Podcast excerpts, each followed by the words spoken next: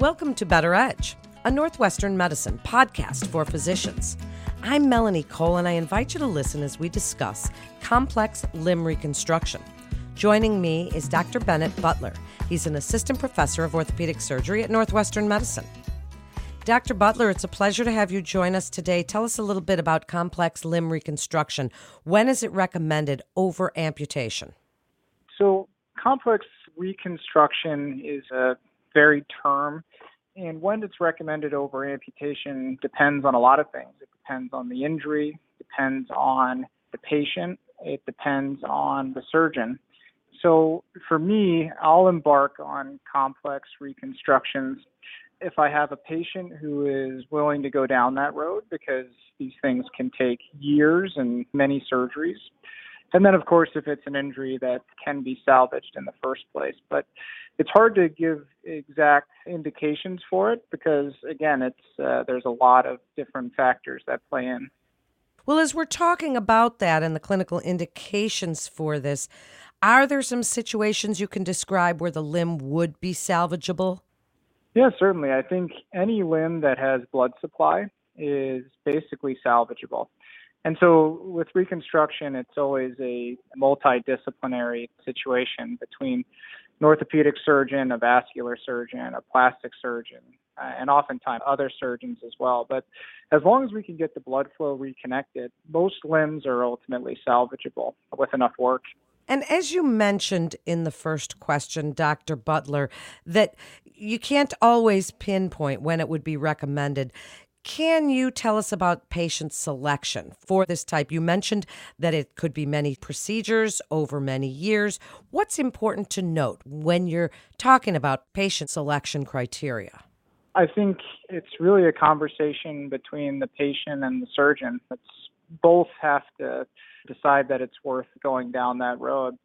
I think for me, the patients have to be motivated and have to be willing to undergo all that work and willing to do the rehab that comes with it. And I think it's important that they also have a good understanding that not only is it a long road, but it's a long road that often has setbacks. And so they have to mentally prepare themselves for that. And so I think it's important to me to see that they understand that, which again is a long conversation often. But as long as they have the appropriate mindset, that's really the most important thing to me. All the other physiologic and medical parameters aren't as important, I think, as the mental component of it. Just having a patient who understands what they're getting themselves into and is willing to make those sacrifices in order to keep their limb. What a great point, because I would imagine there is a lot of emotional and psychosocial work that goes involved. And before we talk about latest techniques and such, why don't you reiterate about the multidisciplinary approach that's necessary for these patients to have a successful outcome? So I think the first step, as I said, was getting blood flow to the limb. Without that, there's really nothing you can do. And so it's important to have a good relationship with the vascular surgeons, which we do here at Northwestern, fortunately. And as long as the blood flow is reconnected, then usually the next steps are to get soft tissue coverage for the limb. And so for that, it's usually combined debridements with the plastic surgery service close at hand. And ultimately, they're the ones who often will have to place flaps or skin grafts in order to get the wounds closed.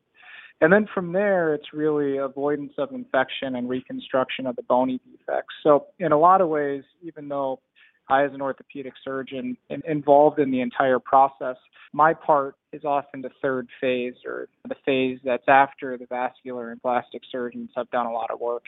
Do you have any preferred methods for limb reconstruction that you'd like other providers to know about? Speak about any techniques or technical considerations that you would like other providers to know. Well, I think it's very variable, just depending on the injury. I think for me, the most challenging ones and the ones that I think make me think the most are cases where you have large losses of bone, especially in the long bones like your femur or your tibia or even your humerus, because that just won't heal without you figuring out a way to fill in that bone defect. And for me, the technique that I tend to go with the most is called a bone transport, where you take bone that's healthy from distant site, you osteotomize it, and then you slowly move it into the bone defect at a rate of a millimeter a day. And over time, that bone that you're shuttling, either downward or upward, fills the gap.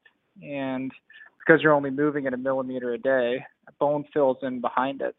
And so you can take humongous bone defects, 15, 20 centimeters sometimes, and fill them. But again, it takes a lot of patience, just a millimeter a day.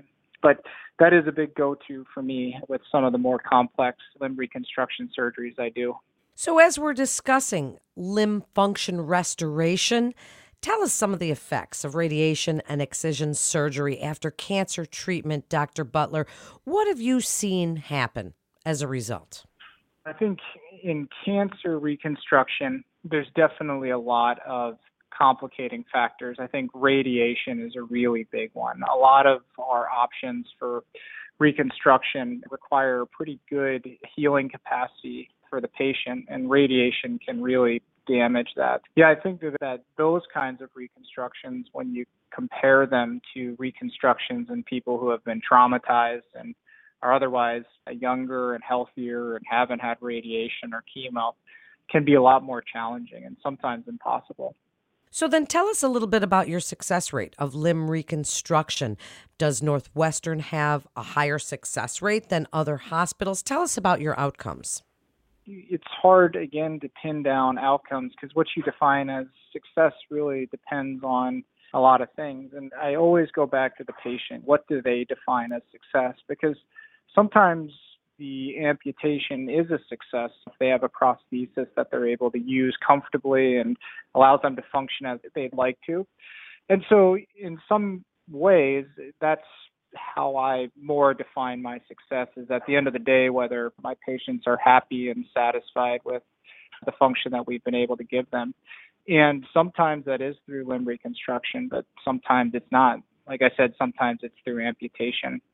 But either way, I would put our success rate up against anyone's. I think we have, again, it's a multidisciplinary approach, and we have incredibly talented surgeons, nurses, physical therapists, social workers, a whole team of people able to really save limbs that I think at a lot of places could not be saved. As we wrap up, Dr. Butler, what advice do you have for other orthopedic surgeons looking to improve their outcomes? Give us some of your thoughts on the future of limb reconstruction and any research that you're working on that would impact this future.